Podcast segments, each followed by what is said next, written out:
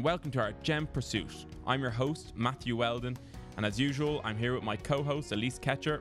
Hi, everyone. It's episode 6. We're passing by the halfway point of our journey through the ages in jewellery, and the decades are flying by. Where exactly are we, Elise? Or should I say, when exactly are we? We are in the fabulous 50s. We're going to teach you about the jewellery from this incredible era, how things were shifting in terms of the people and the places of the time. And of course, we're going to talk about some amazing icons which really shape the way in which we view ourselves today. Sounds great. 1950s. Let's get started. Total change coming into the 1950s, Elise. Following on from the 1940s, obviously dominated by World War II and the subsequent aftermath. Going into the 1950s, things changed quite a bit, didn't they? It's a dramatic change. I mean, we've talked a lot about, this morning, actually, I was talking to Ross about how we kind of bunch a huge period of time into the Victorian period. And then once we hit the 1900s, there's like massive changes that are happening decade per decade. And in the 1950s is no different. We're looking at a population that is moving out of a massive world war and the aftermaths of that. We're not only just talking about the hardships of war and, everything that comes with that. We're also talking about shifts in the dynamics again, because women had to, take up a lot of the men's jobs while they were away. So, the milkman was a milkwoman in the war years. Well, that was a trend of the war though, I suppose, wasn't it? All the jobs that previously men held, obviously all the men were fighting in the war, and it was the span of it, like globally, there was all the men were fighting, so the women picked up these jobs. Then 1950s, I suppose, all the men were back, in their countries working. I suppose there was kind of an overlap or a collision of roles then, wasn't there? And also we talk about in the 1940s as well, there was a huge amount of marriages. So we have, I think it was around 2 million brides just before the men went away to war. The men went away to war without actually having a tried and tested marriage. And then they come back to these very, very independent women who were the head of their households, who 60% of all women at this time were also in the workforce. And they were then expected to get back into their box and become perfect housewives. This became a problem. This became a problem for the government and for the economy, because they didn't want women to feel unwanted, but they needed men back in the workforce doing the jobs that they saw were only fit for men. So there was, government slogans that went out. There was thank yous that were put out in newspapers. Thank you to the wives for your efforts during the war, things like that. And then we see kind of an onburst of these TV shows that kind of depict the perfect household and the perfect family set up, the white picket fence, the mowed lawn, the beautiful housewife wearing gorgeous ensembles as her husband comes home with the food prepared, and the 1.2 kids or whatever, one or two kids. I'd say it's probably more than that at that stage, but the advertisements at that time were reinforced that image. They were some pretty, if you Google 1950s advertisements or 1950s sexist advertisements, some of them are just, looking at them through the lens of modern day, they're absolutely outrageous. But at the time, they were, as you said, portraying this idolized family life, which was obviously, as you said, an effort from the government to kind of create this lifestyle, because there was just all men coming back, and as you said, they wanted to get the women back into the roles in the house. As you mentioned, a lot of marriages in World War II, in the 40s, because obviously people going off to war. So a lot of marriages meant a lot of babies. And yes. The baby boom. That created a whole raft of work as well, of course. So I suppose the backdrop to this decade, if we were to just touch on the political, would be really the start of the Cold War, more or less. So following World War II, the only countries really left standing in a sense were the USA and, of course, Russia being so vast. Large chunks of Russia had been unaffected by the war as well. So whereas if you take the west side of Russia, that, of course, was, you know, invaded by the Nazis and was a battleground. But a lot of the east, you know, east of the Ural Mountains was kind of left unaffected. So Russia and the US were the two superpowers in the 1950s. And there was like a space race. And I think Russia were the first people to get Sputnik up there. It's not only that, though. I love what you say in terms of, you know, we've got these two superpowers. We've got the US, we've got Russia. Obviously, the US is kind of coupled together in with Britain as well, which is considered the Western world and kind of, I guess, the Eastern world. I think it really teaches us that division doesn't work. So we see the division that happens in Germany after the war, where kind of Russia takes half of Germany and the West takes the rest of Germany. And we see a wall built in the middle of Berlin. And not only that, we also see Korea, which is another country that a lot of us forget about. Korea is also divided between Russia and the US. And a war starts in the 1950s where the North tries to take over the South. And that becomes a huge problem at this particular time period for the US. The US go in to try and settle things down there because their, you know, alliance is to South Korea and North Korea's alliance is to, well, at this time, to themselves. Yes. But they invade South Korea. And so the US go back in to try and stabilize things again. But I just think it's really important that we look back to the 1950s and see, you know, the mistakes that were made where we're trying to divide countries as the spoil of war, and this creates a huge problem. But we also see again that kind of patriotic symbolism coming through in jewelry as well because of the war that's happening in these countries, or the division that's happening in these countries as well. There was a whole wave of independence throughout the world at that time as well, countries seeking to become independent following their colonial past. So like the Vietnam, Laos, Cambodia, looking for independence from France.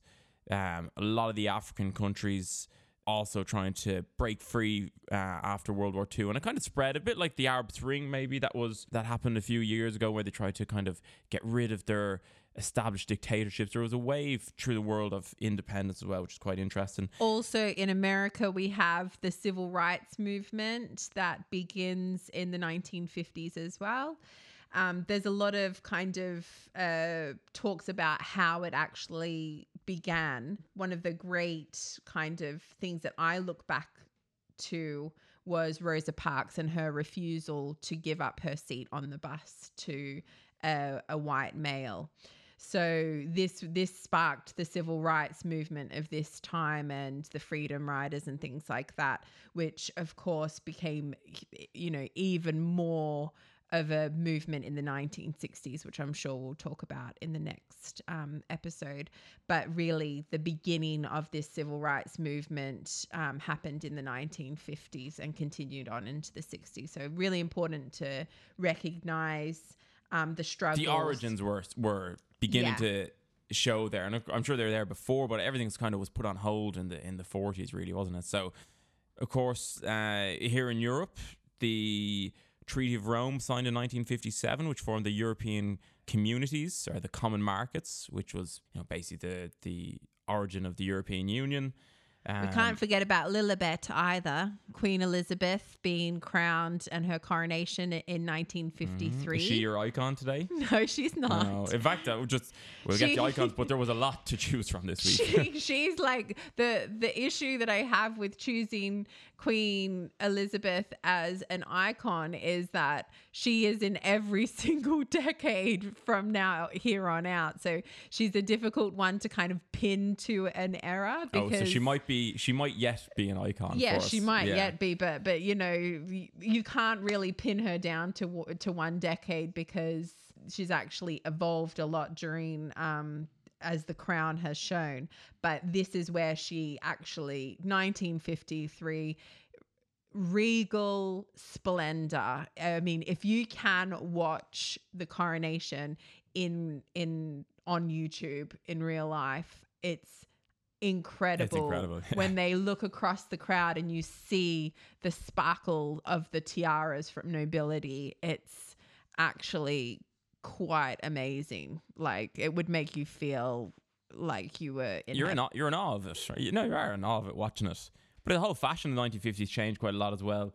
The likes of, and this is what I love about the jewelry through the ages, the more closer we get to modern day, the more of it becomes familiar, even though things from the Georgian period still influence us. The likes of Christian Dior, Balenciaga. We're talking about a really cinched waist.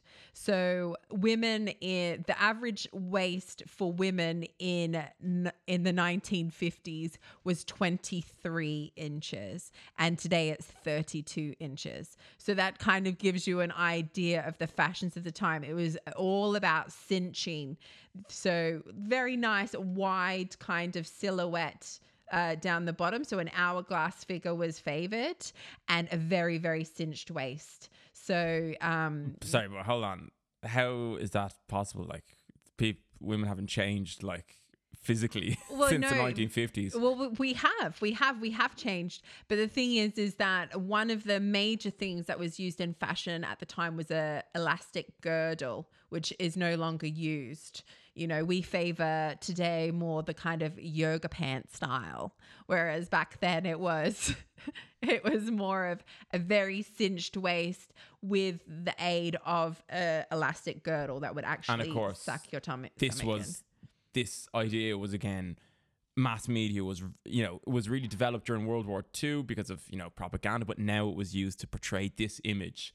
In terms of technology in the 1950s, did you know the most manufactured item of all time was invented in the 1950s? Plastic. Well, say plastic was like a category, but one particular item in the 1950s was the most.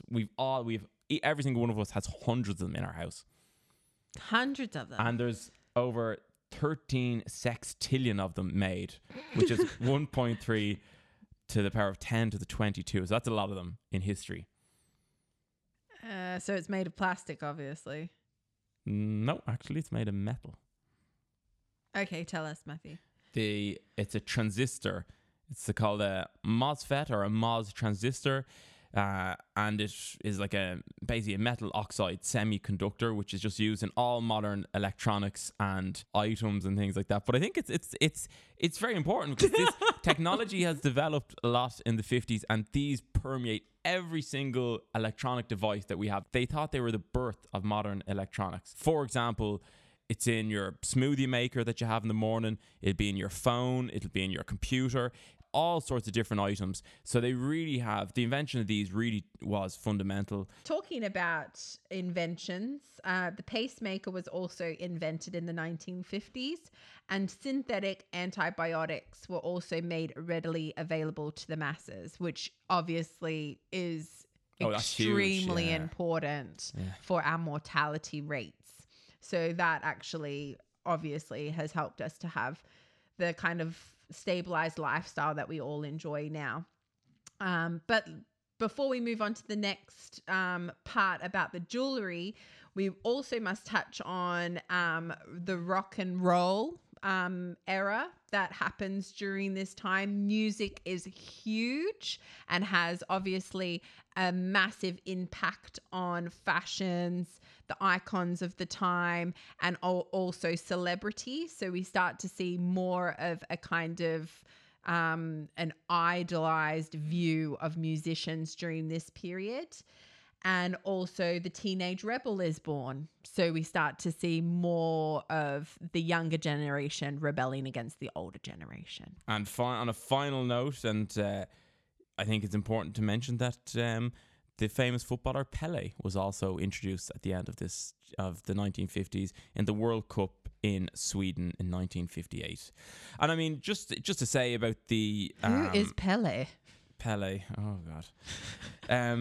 So, yeah. Who is Pelé, Elise says? That's... I'll show you. I'll Google for you.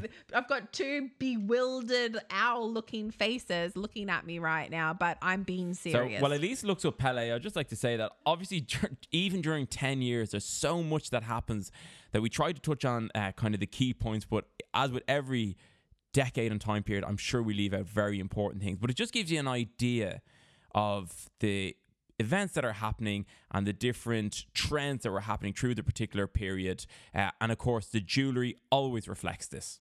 1950s jewellery. We saw last week when we talked about the 1940s jewellery, the use of gold, the use of kind of angular motifs and high jewellery. Talk to me a little bit, Elise, about what happened in the 1950s that made a change. So 1950s also becomes the kind of era of home entertainment, where you kind of bring people into your home and you become the hostess with the mostess. And the way that you dress during this time as a woman was directly related to your worth. Women were expected to look perfect, hair perfect. You can see this a lot through the 1950s housewife, how they're portrayed on television. With Mad Men, was that in the 1950s? That's 1960s. Is it? But it has, there are some similarities and crossovers. The housewife is still very much relevant in the 1960s. But in the 1950s, we see a lot of women actually entertaining guests. And when people come into their home, they are expected to look a certain way. Now, jewelry of this particular time period was also used by men to show their kind of success. So how your wife looked also reflected your success as well. So men were very much into purchasing jewelry for women. The most important things to note is that it was all about bigger is better. The jewelry must be seen. The jewelry is a status symbol. And so we see very, very high settings that perhaps we wouldn't have seen during the 1940s, where it's kind of a little bit more angular and masculine, very yellow gold. We start to see a mixture of golds in the 1950s again. The white metals start to come back into fashion as well. And that angular nature from the 1940s was probably like a legacy of Art Deco design. Yes. But that kind of died out when you get to the 1950s. And that's one of the ways you can really tell the difference between 1940s and 1950s. Yes. The angular design, as you say, it kind of fades out to much more feminine and elegant patterns. So things like bows, things like floral motifs, leaf motifs. And exactly as you said, Elise, so you'll find mixed gold, but like big gold. I'm just thinking of one 1950s brooch we have here is an enormous gold bow. Probably not the size of your hand, but definitely the size of the palm of your hand. And brooches were so in vogue in the 1950s. And I won't get into my idol, but she was known for having brooches as her favorite piece of jewelry. In terms of colours, on 1950s jewellery, what would we expect to see? Well, when we look at some of the most important jewellery from this era, most of it is going to be in diamond. We see a lot of diamonds being used in kind of spray designs, anything that has a curvature to it, because of course, remember, we're kind of reflecting the era. So women's curves were specifically important in fashion at the time. And so the jewelry reflected that as well. We see a lot of beautiful curved flowing lines in jewelry. Also, we start to see a lot of high-rise cocktail rings during this period as well. And that can be in any color gemstone, whatever is going to suit the ensemble. The fashion, the colors that were being worn by women were bright and were very feminine, blues and purples and pinks and yellows. Were all worn during this time. But that was really the birth of the cocktail ring in the 1950s, which is, I suppose we look at them today as they mightn't have necessarily been high carat gold, but, you know, 9 carat gold set with amethysts and citrines, but big, really beautiful, colorful gems. But I think one of the also differences that, like, previously daywear jewelry tended to be quite discreet, whereas now it was perfectly okay to go around the middle of the day wearing the most big jewelry. Big chunky jewelry during the day, but it would never be gemstone set. So we start to see kind of a revert to the old school back in the Victorian period where diamonds weren't worn during the day, but they were worn at night, and gem set jewelry wasn't worn during the day. It was worn at night. So big kind of chunky gold jewelry, gold hoops, studs, the pearl necklace is a huge one that we see during the 1950s. Every housewife is wearing it. But also remembering that this is also the birth of the sex symbol. So we see a huge divide there as well, where we see the kind of angelic housewife, and then we see the sex symbol, which is what Marilyn Monroe portrayed. We got a flavor of that though in the 40s, I think. Anything to do with women and sex during this time was kind of demonized. But I think Marilyn Monroe was very clever in that she took what people had said about her and how they portrayed her, and she used it to her advantage. So although she's not one of my icons of this era, she definitely was an icon for the 1950s. But when she passed away and they actually looked at her collection of jewelry, she didn't have anything that was actually real.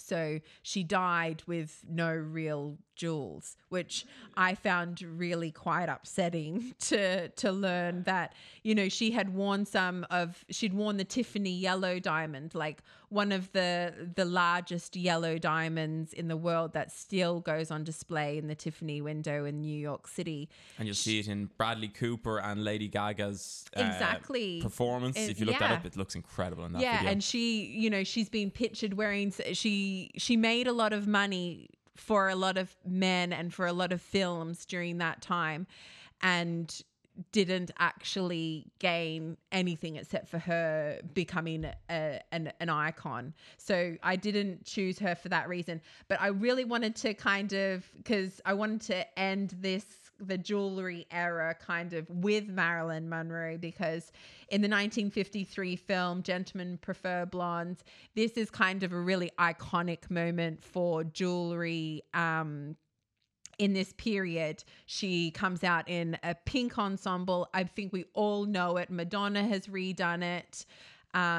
Kelly Osbourne has also redone this particular scene where she wears pink gloves, a pink gown, and is dripping in diamonds. And she sings Diamonds Are a Girl's Best Friend. Can you give us a belt of it there, Elise? Yeah, I'm not gonna sing it, but I'm gonna tell you my favorite words from it. So Marilyn sings, "Men grow cold when girls grow old, and we all lose our charms in the end. But square cut or pear shaped, these rocks don't lose their shape. Diamonds are a girl's best friend. Tiffany's, Cartier, Black Star and Frost, Gorham, Talk to Me, Harry Winston, Tell Me All About It." And that kind of sums up exactly for me what the 1950s were about. These are the main designers of the time, and in the end, diamonds were the girl's best friend. Well, for the 1950s, there was a few tips that I was thinking of. But you know, we're talking about jewelry and the different types of jewelry that you get in the 1950s, and you'll get big bold colors, and you also get a lot of matching sets of jewelry in the 1950s. And I was thinking, what would be a good tip to have? And something that I've come across personally in the shop here a few times is we have a set of 1950s coral earrings, clip-on earrings, as were in vogue at that time. Earrings are so big that clip-on was usually the most effective way to actually wear them. And they can have beautiful mechanisms to hold them in place. And some people say that they hurt. And, you know, as they do. I know because I try them on, our clip-on earrings, because I want to make sure they're comfortable. Right? They look great on him. Yeah. No, but, you know, got to test your own product, right? But we have these actually little rubber clips that we can stick on them that do make them a bit more comfortable. But the thing I would say... So we had these 1950s earrings, and from a totally separate origin and totally different dealer that we work with, about 3 years apart, we managed to buy a ring which matched these earrings, right?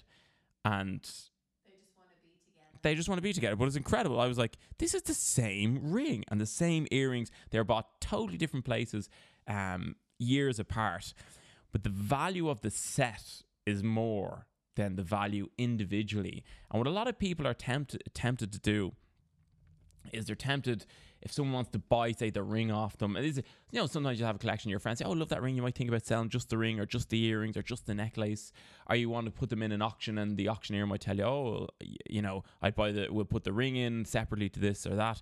Or if you go into a shop and the shop wants to buy a certain piece off you, say no. The value is much better off if you keep them together. You might get a short-term benefit if you want to, because it might be easier to sell a piece separately, but you're far better off keeping them together and waiting for the right buyer. If that's something feasible, if you want to sell them, and if you're in the position to wait, I would say you're definitely better off keeping them together. Because since we've had our set together here, I've had offers from dealers in the trade far in excess of their value separately, and that is, I suppose, it's not a very applicable maybe tip to a lot of people, but it's just something that I've come across which is very specific to the 1950s, because people did like sets of jewelry and matching necklaces, or if not matching, sometimes you find coordinating. But those sets, you're better off keeping them together. Yeah, the fashions of the time were just all about coordination, as you said. I really do adore a lovely set. And I think there's just something pleasing to see something that has been put together in such a way that is complementary to an outfit. I mean, for a woman, maybe it's more pleasing than it is for men. But I totally get it. Like when you see these sets together, they are very pleasing, especially if they match the outfit and things. Yeah, especially if you want to wear it and with a specific outfit, it just looks incredible. What I love about the 50s jewelry then is just because they are such big pieces, you can clearly see they match their sets. Yes. Now, some with the smaller sets, you kind of have to look a bit closer, and then you'll see the detail and you say, oh, that's a beautifully matched set. But you can tell from across a room, a large room at that the 50s jewelry matches. So that'd be my little trade tip. Fabulous tip. I mean, there's other things that I thought of, but I won't. If you go ahead and say your tip, then I'll say the other little supplementary tips that I have, because I don't want to overlap on your one, just in case. Okay, so my tip for the 1950s is that because we have such a pressure to look a certain way and to kind of keep up with the Joneses, so to speak, we see a huge influx of costume jewelry during the 1950s, and it becomes a movement, I would say, where we start to see what is known as the fabulous fakes during the 1950s. So if you couldn't afford a yellow gold turbogas chain, you would get a steel one and it would be plated or gilded gold to look like it was yellow gold. And these, when I say fabulous fakes, these are fabulous fakes. Like, they're created to look like the real deal. We also see 1950s cocktail pieces. Always check the authenticity of large cocktail rings, their gemstones, because we, like I said, it might look like a duck, but it maybe doesn't quack like a duck. So just make sure that it does, if that makes sense. And if you... No, it is, yeah, very important to check. Yeah, because it could be in all gold. It could be, it could really look like it's gold, or it could really look like it is precious metal, but it might have just been really, really well made to portray a certain style of this period. And of course, remember, it's a time period where you're trying to keep up with everybody, so it's supposed to look real. And and just on that, that just what it reminds me of it. There's a fabulous fakes, but also fabulous proper costume jewelry of the 50s. Yeah. But they're so commonly reproduced today. There's somewhere nearby here, I know that, and they disclose it fully, but they sell reproduction 1950s jewelry, but it's even signed by the people of the 1950s. So authentic vintage costume 1950s, very desirable. But you have to be careful of the... And I suppose that's a theme of any times there's a value and rarity in something, someone will try and copy it. And before we move on to our icons, I think we need to answer maybe some of the questions on our Instagram. We do have Jenny Wren, who's asked a question about who were the main jewelry dealers in Dublin during the 1950s. And I thought that this was quite interesting because this has a lot to do with Matthew's family history. Yeah, thanks, Jenny. Very interesting question. And I suppose there were a few who are still around today, and then there was a few who wouldn't be. So in the 50s, there would have been a jewelry dealers called the Wines, and they would have been very well known and very serious dealers in the 50s. I believe they're somewhat still involved in the business. Perhaps not in Ireland, though, actually. But in the 1950s, Ireland, you would see, when we get stuff in for sale, sometimes you'll still see they have the Wines label on it, or they have the Wines box. There was a place called Morton's, which is where River Island is now, at the bottom of Grafton Street on the left. Although, sorry, that's not River Island anymore, is it? Cathkidston and River Island are next to each other, but I think it might have been the two stalls together. It was an enormous shop and had those really cool pulley systems where they used to pull the cash away and like a little tube from the tills. So that was really cool. Then, of course, yeah, my grandfather would have been trading in the 1950s in Dublin.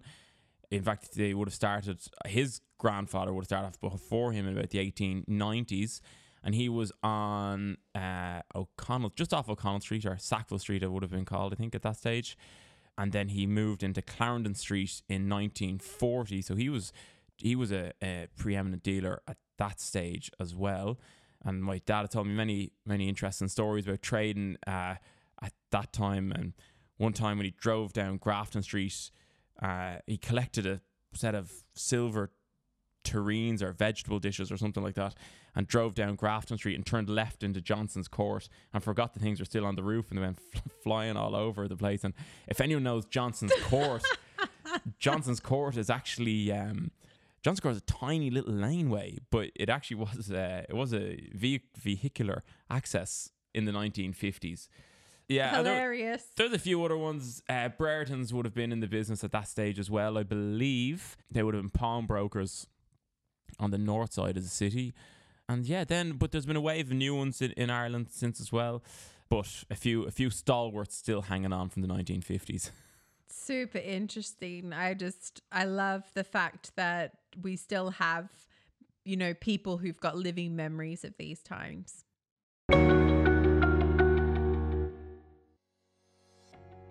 Hey there, Maddie here. I just want to take a moment to let you know about our Gem Pursuit newsletter. With each new podcast, we're going to start sending out some supplementary podcast material, just to point you in the direction of any interesting items that we've discussed on the show. this sounds like something you're interested in, simply go to our website, courtville.ie, scroll down to the bottom of the homepage and enter your email address, and that's it. Now let's get back to the episode.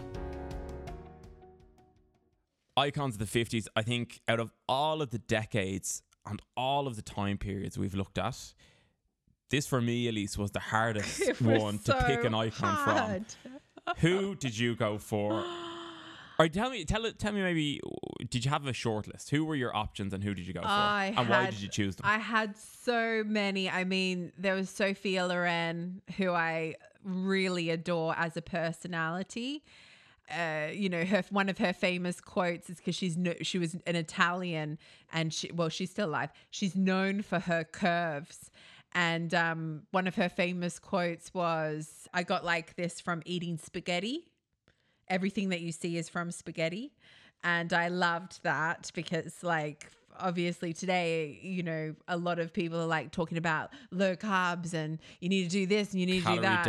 A calorie deficit, all of this. And for her, one of the greatest sex symbols of all time, what you see is from spaghetti. I thought it was hilarious, but she was one. And Marilyn Monroe was one, but I found her story too devastating. Another one that I thought of was the one that I know that you're going to be doing. So I'm not going to mention the name, but that was a huge one because of her jewelry and also how much of a fashion icon she was during this period.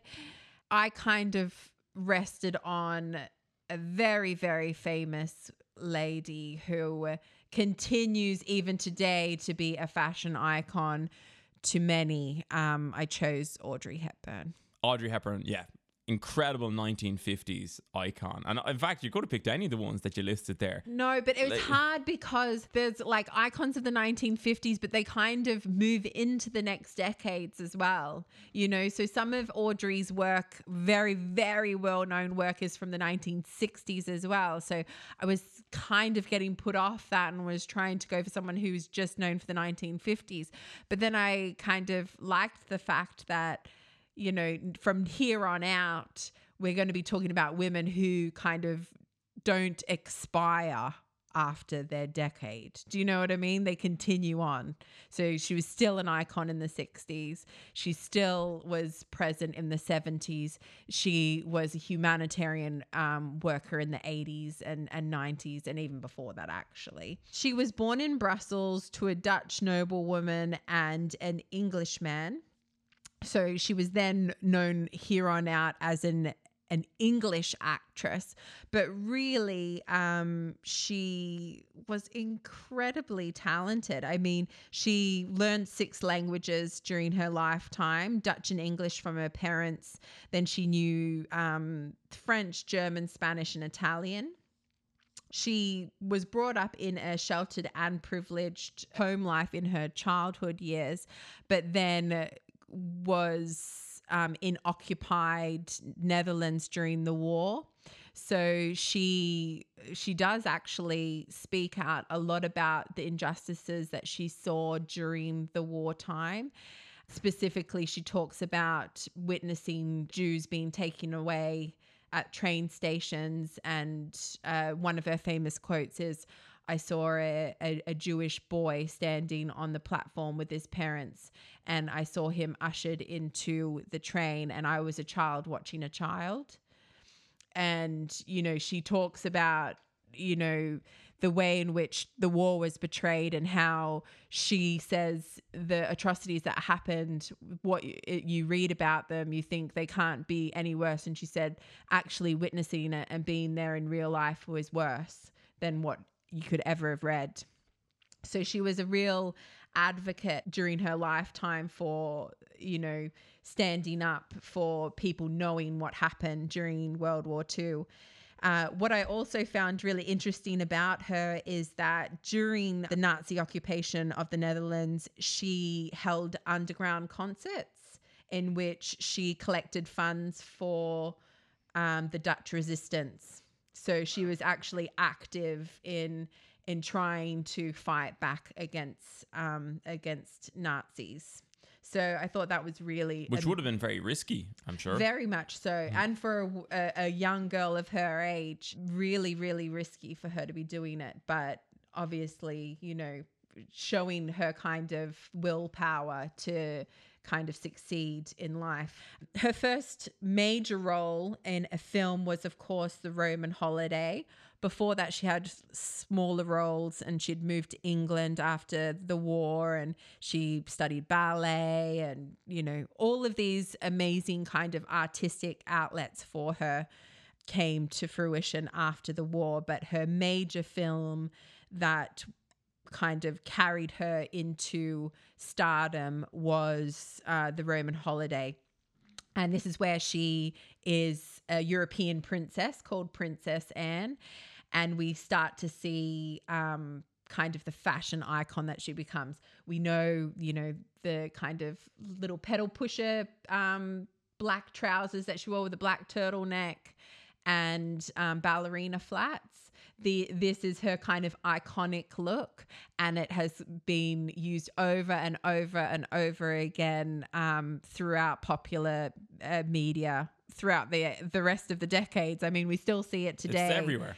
Yeah, it's everywhere. We still see it today. We know even like certain editorials that are done today. I know Kim Kardashian has portrayed her in editorials before, and she just... her classic image kind of never dies. But I want to speak a little bit about the jewelry that she wears in her films. In real life, she was more of a classic woman. She wore a lot of classic designs. We know the trench coat, of course, from Breakfast at Tiffany's, although that was in 1961. You know, when she plays Holly Golightly, we see her wearing so many different jewels, including a small tiara on her head. The necklace that she wears during this is a Tiffany's necklace called the Ribbon Rosette, and it consists of 128.54 carats of yellow diamonds. Pretty substantial. Yeah. Quite an amazing piece of jewelry. We also see her in Funny Face in 1957. She wears a really amazing headpiece in this. I think it's by Paul Duval. If you see the picture of her, she is wearing kind of a bandeau dress with high gloves that meet the sides. And then it almost looks like Kim Kardashian's original headpiece that she wore to her wedding that was televised on TV. It's like a forigneur that goes across the head, across the forehead, and it has like pear-shaped diamonds coming down from it.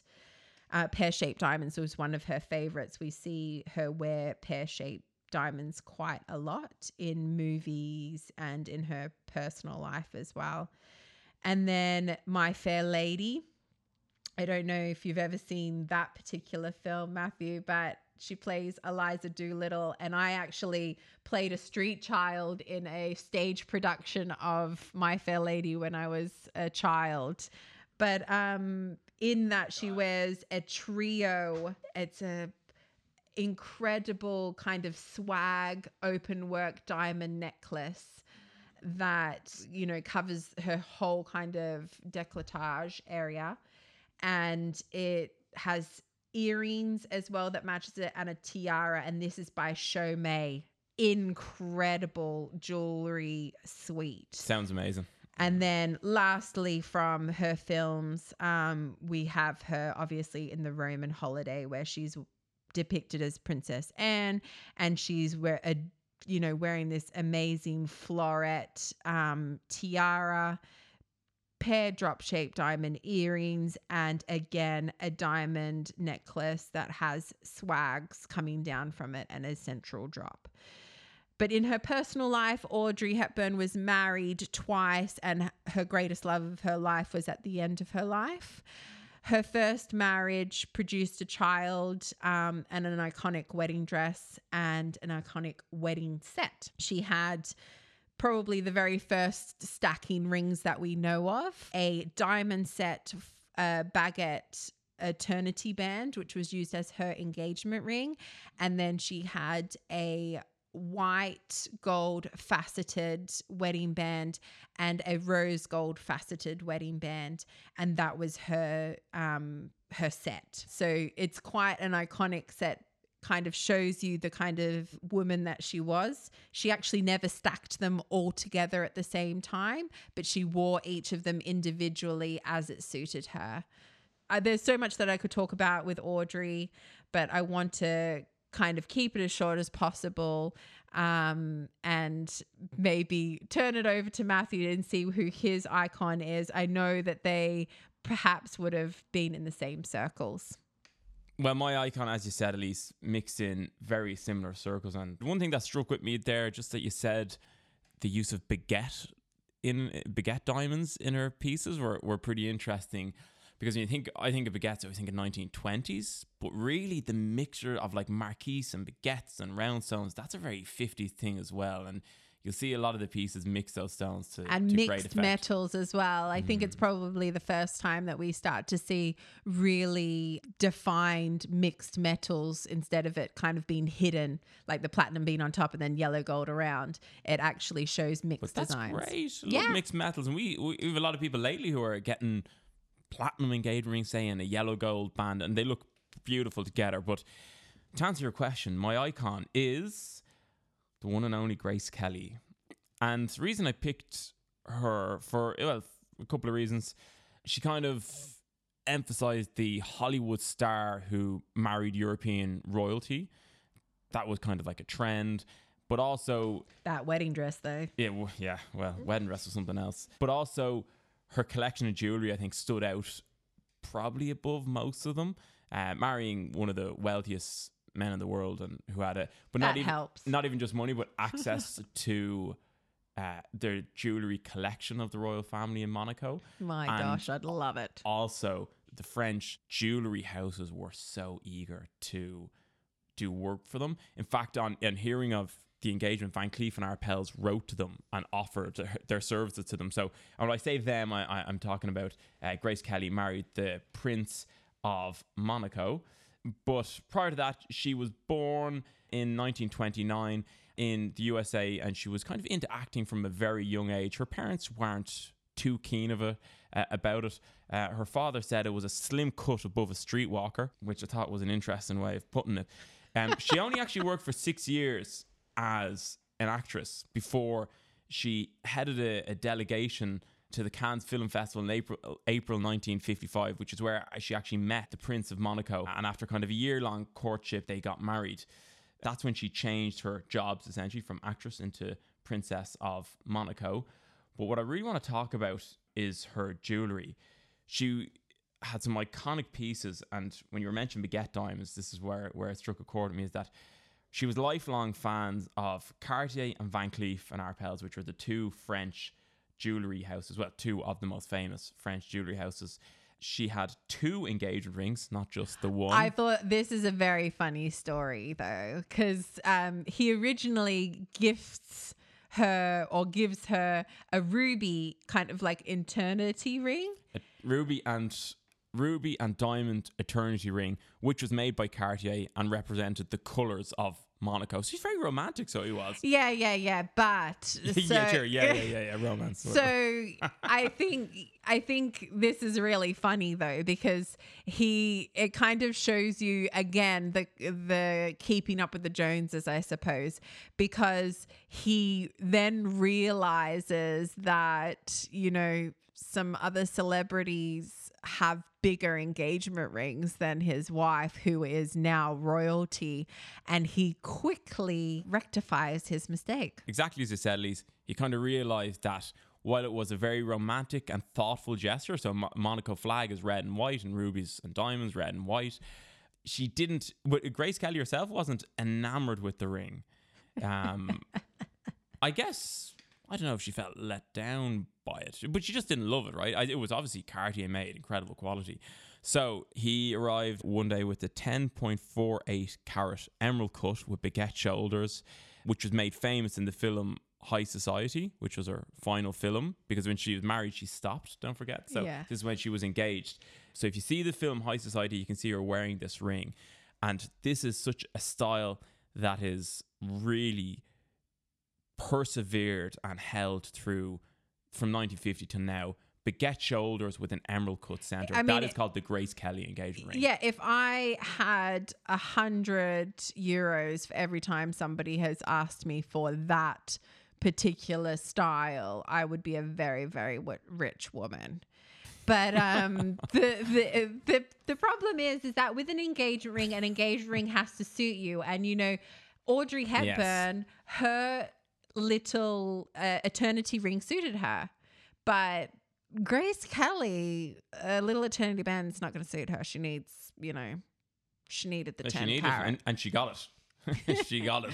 And so, I think I'd be more of a 10 carat girl myself. Yeah, Grace. Okay, well, when you get engaged, let me know, you know. There are some other interesting pieces in Grace Kelly's collection. So she was, as I mentioned, huge fan of Cartier. Who isn't? Well, good point, but I mean... There's a fan of Cartier, and then there's a fan who can afford a Cartier, who played on the pitch, right? So she had a lot of famous tiaras, which some of them are believed to be Cartier, some were believed to be Van Cleef or Arpels. There's one famous one which nobody knows the attribution of it. That was gifted to her by the Prince Rainier, but nobody knows who made it, which is quite interesting. She had another one called the Bon de Mer tiara, which is set with, there's an incredible picture. If you go onto Google and Google Ruby and Diamond Tiara, Grace Kelly, you'll see this beautiful tiara. It's got 3 ruby and diamond elements that can be detached to form brooches and pendants. So it's convertible tiara. And that one I think is really quite special. She was one of the first people to wear the Alhambra necklace of Van Cleef and Arpels. That's the one that kind of looks like a clover. She had a really long one with quite a large piece to it. I can't read me on right now. Loaded brooches. Oh, loved brooches. Yeah, she loved brooches. Yes, I think especially with the 6 years that she was in work in Hollywood, we do see her adorned in brooches. It's one of the things that definitely we associate with Grace Kelly. Yes. And one thing that people don't know, though, actually quite a lot, is that in her film To Catch a Thief, there she worked with Cary Grant. She wore a very famous diamond necklace in that one, but that actually was not a real diamond necklace. Fabulous fakes. That's what the 50s were about. The last thing in terms of being an icon. So, and again, what I love about this jewelry through the ages is the closer you get to modern day, you can see more of the trends sticking. So in her film Rear Window, she wore a charm bracelet, which is still why charm bracelets these days are quite popular. And this is one of our questions as well, which came from Sarah Gashler. And she asked, what was considered a good luck charm in the 1950s? And I'm glad that Matthew brought it up because it was, of course, the charm bracelet. Again, for our Trivial Pursuit, I can just say that Ross is favoring Matthew. Yes, that's it. Total deflection tactics. I prefer just to deal with the questions as they are, Elise, and just, you know, do our best. You know, it's not a competition. There's no shame in second place, really. She's gesturing something with her hands there. Anyway, let's just get a quick status update from Ross. Oh, we know you're winning, Matthew. You don't have to get an additional. I actually can't remember. So you're up by two. Okay, yes, up by 2. So I'll tell you what, I will go first today. I'll read the question for Elise if that's okay with you, and then we can see if you can claw that back a little bit. So first question for AK Elise Ketcher. Name the American star who refined the 1950s rock and roll sound with hits such as Roll Over Beethoven, Johnny B. Good, and Rock and Roll Music. Rock and Roll Music. Any ideas? No. It was Chuck Berry. Nah, don't know him. Well, you know him now. So, question 2. Which Hollywood icon starred as Stanley Kowalski in the 1951 film adaptation of Tennessee Williams' play Streetcar? Spit it out, will ya? Oh my gosh. Which are you trying to stutter it so that I don't know what you're saying? Which Hollywood icon starred as Stanley Kowalski in the 1951 film adaptation of Tennessee Williams' play A Streetcar Named Desire? Oh my gosh, Ross. Like, what on earth? Is it a man or a woman? An actor or an actress? It's a gentleman. Oh, you come to me on the day of my daughter's wedding. That's me to kill a man I don't know. Come on. I actually shouldn't give Elise any hints because she's probably going to come back and beat me. Al Pacino. No, Marlon Brando. Not a bad guess, though. Okay, question 3. Which doctor wrote the 1950s books Horton Hears a Who? Dr. Seuss. And If I Ran the Circus? Dr. Seuss. Well done. Yep. One out. One question right. I actually wouldn't have got any of them, I don't think, to be honest. But anyway, go ahead. Well, you'll get these because they have been watered down. Let me just tell you now. Come on, a bit of composure. Question there, please, one please. for your two to keep your two question lead. And I've only one question lead at the moment, so I'm looking forward to the challenge. Okay. All right, let's go. Okay, question 1. Name the 1950s rock and roll pioneer famous for his thick, dark, horn-rimmed glasses. Elvis Presley. Who died in a plane crash in 1959, just aged 22 years old. Oh, Franks, no. Okay, time, I don't know. Buddy Holly. Ah, God. Question 2. Which Hollywood icon won a Golden Globe for Best Actress in her work in Some Like It Hot in 1959? Some Like It Hot. She wasn't one of our icons. Marilyn Monroe, isn't it? Yeah. Yes. That's so easy. So easy. Yeah.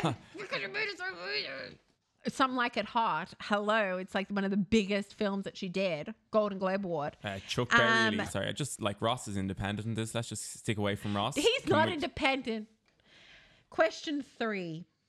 Published in 1950, what is the first and best known book of C.S. Lewis's children fantasies series, The Chronicles of Narnia, called? The Lion, the Witch and the Wardrobe. No.